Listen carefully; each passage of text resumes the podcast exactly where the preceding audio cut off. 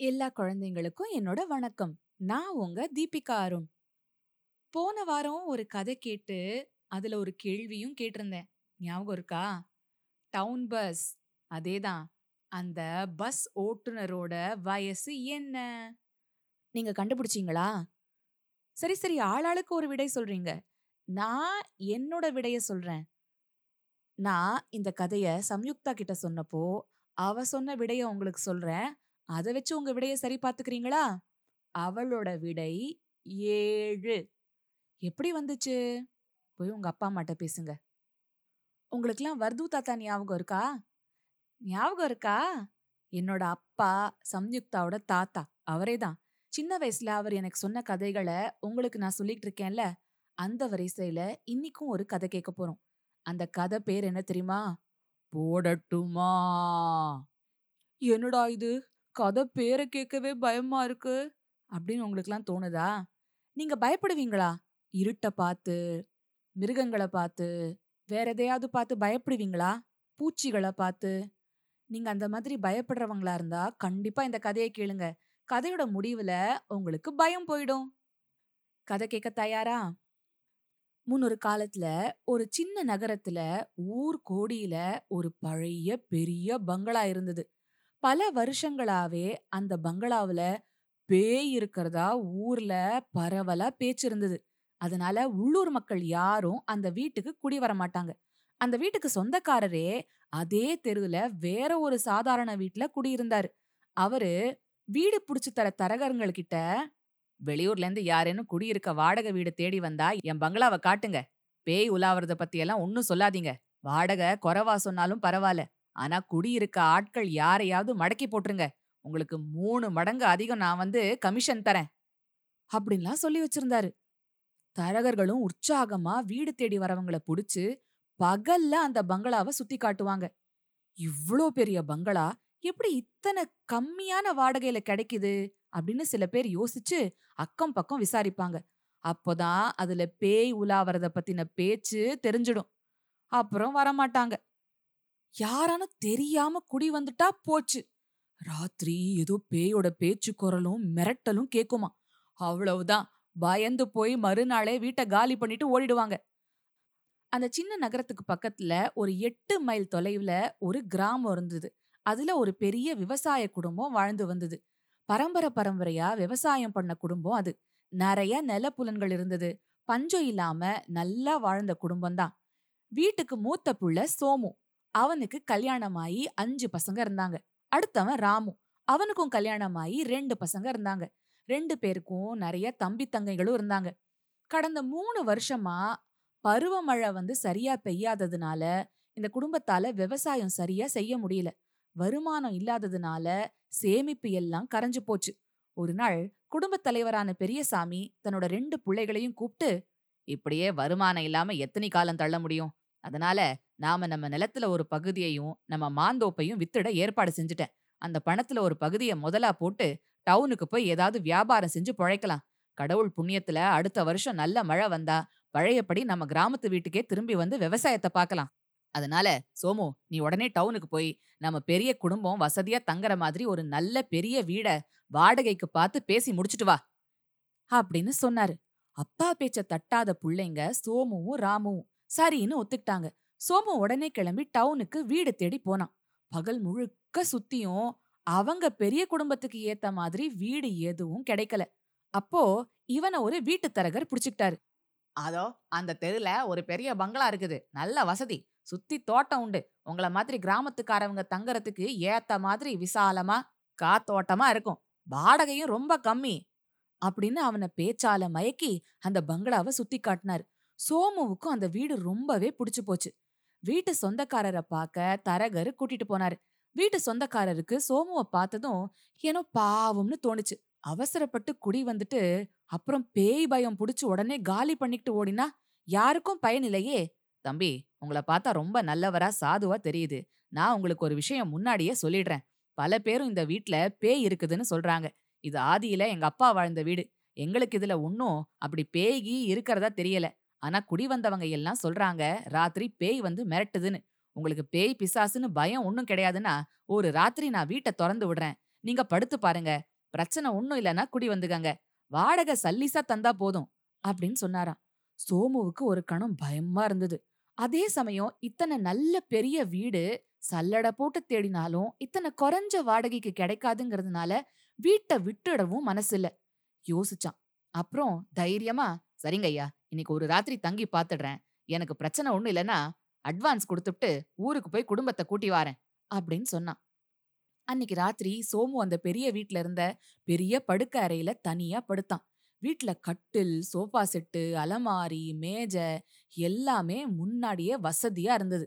ஒரு சிறு விளக்க எரிய விட்டுட்டு சோமு தூங்க பார்த்தான் பேய் பயம் தூங்க விடல. அசட்டு துணிச்சல்ல தனியா இங்க படுக்கிறது தப்போ? ராத்திரி பேய் வந்து அடிச்சு தன் உசுருக்கே ஆபத்து வந்துட்டா என்ன பண்றது? அப்படின்னு அவனுக்கு பயம் வந்துருச்சு. நெஞ்சு படபடன்னு அடிச்சுக்கிச்சான். எதுக்கும் கேட்டுக்கு வெளியில காவலுக்கு ஒரு ஆளை வீட்டுக்காரரு நிறுத்தி வச்சிருந்தாரு. அது கொஞ்சம் தெம்பா இருந்தது சோமுக்கு. அதனால தன்னையும் அறியாம தூங்கிட்டான். திடீர்னு சோமுவுக்கு முழிப்பு வந்துருச்சு. யாரோ கூப்பிட்டது மாதிரி ஒரு உணர்வு. மணி ராத்திரி பன்னெண்டுன்னு கை கடிகாரம் காட்டுச்சு. போடட்டுமா? அப்படின்னு ஒரு குரல் திடீர்னு கேட்டது. சோமு திடுக்கிட்டு எழுந்து உட்கார்ந்தான் யா யார் அது? அப்படின்னு குரல் நடுங்க கேட்டான். போடட்டுமா? முன்னாடிய விட இன்னும் பலமா குரல்ல இன்னும் மிரட்டுற விதமா குரல் கேட்டது. தலைக்கு மேல இருந்து குரல் கேக்குறதா தோணுச்சு. சோமு படுக்கையில இருந்து எழுந்து அறையோட வாசல நோக்கி ஓடினான். போடட்டுமா? சொல்லு. உனக்கு பயமா இருக்கா? அப்படின்னு அதட்டுச்சான் அந்த குரல். ஐயோ போட்டுறாத எனக்கு பயமா இருக்கு. அப்படின்னு அலறினான் சோமு. அப்போ மரியாதையா ஓடி போயிரு. பயந்தாங்குழிக்கு இங்க இடம் இல்ல. அப்படின்னு அந்த பேயோட குரல் கேட்டுச்சான்.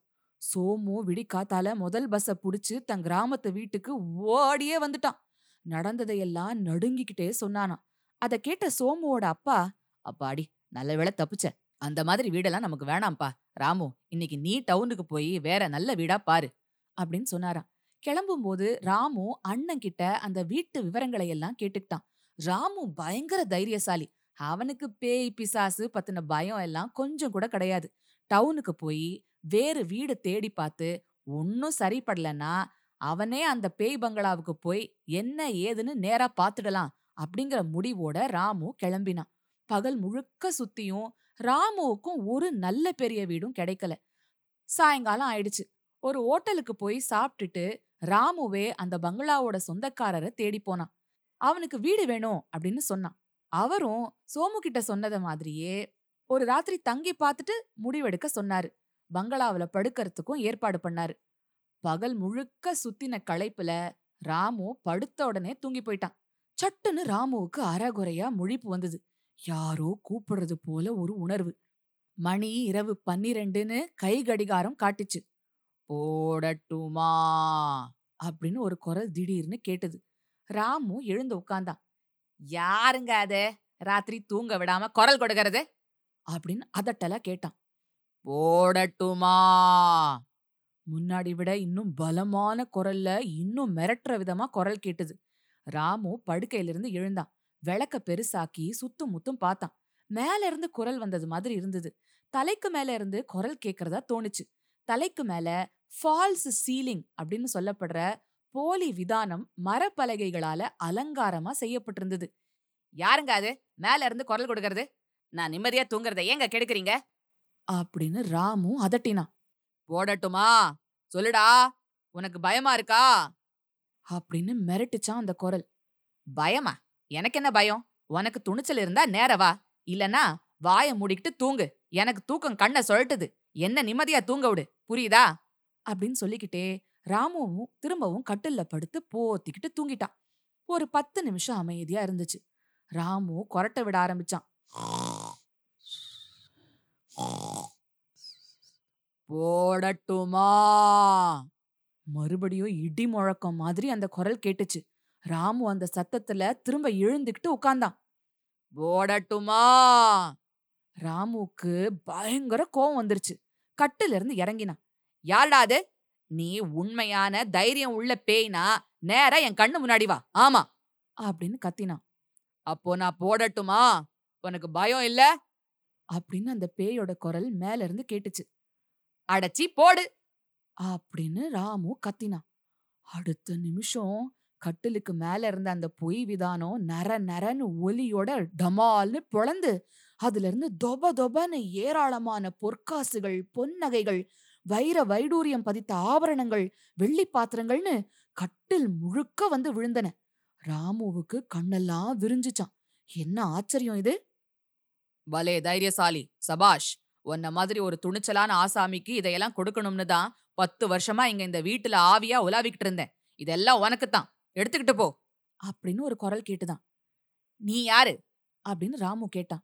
நான் தான் இந்த வீட்டுக்கு சொந்தக்காரன். நான் பெரிய பணக்காரனா இருந்தேன். ஏராளமா சம்பாரிச்சேன். ஆனா என் சொத்து மேல எனக்கு பயங்கர ஆசை. நான் படு கஞ்ச பிஸ்னாரியா இருந்தேன். நான் யாரையுமே நம்பல. பெத்த பிள்ளைகளையும் நம்பல. எல்லாருமே என் சொத்தை பிடுங்கிக்கிட்டு என்ன வீட்டை விட்டு துரத்திடுவாங்கன்னு பயந்து பயந்தே வாழ்ந்தேன். ஒரு ஏழைக்கு கூட ஒத்த பைசா தானம் தந்ததுல புதையில காக்கிற பூதம் மாதிரி என் சொத்தை காத்தேன். நானும் அனுபவிக்கல. யாரையும் அனுபவிக்க விடல. அப்படியே ஒரு நாள் யாரும் உதவிக்கு பக்கத்துல இல்லாம மாரடைப்புல செத்துப்போனேன் கடவுள் என்ன சரியான பாவின்னு திட்டி நீ ஆவியா சுத்துடான்னு சாபம் கொடுத்துட்டாரு. நான் கடவுள்கிட்ட மன்னிப்பு கேட்டேன்.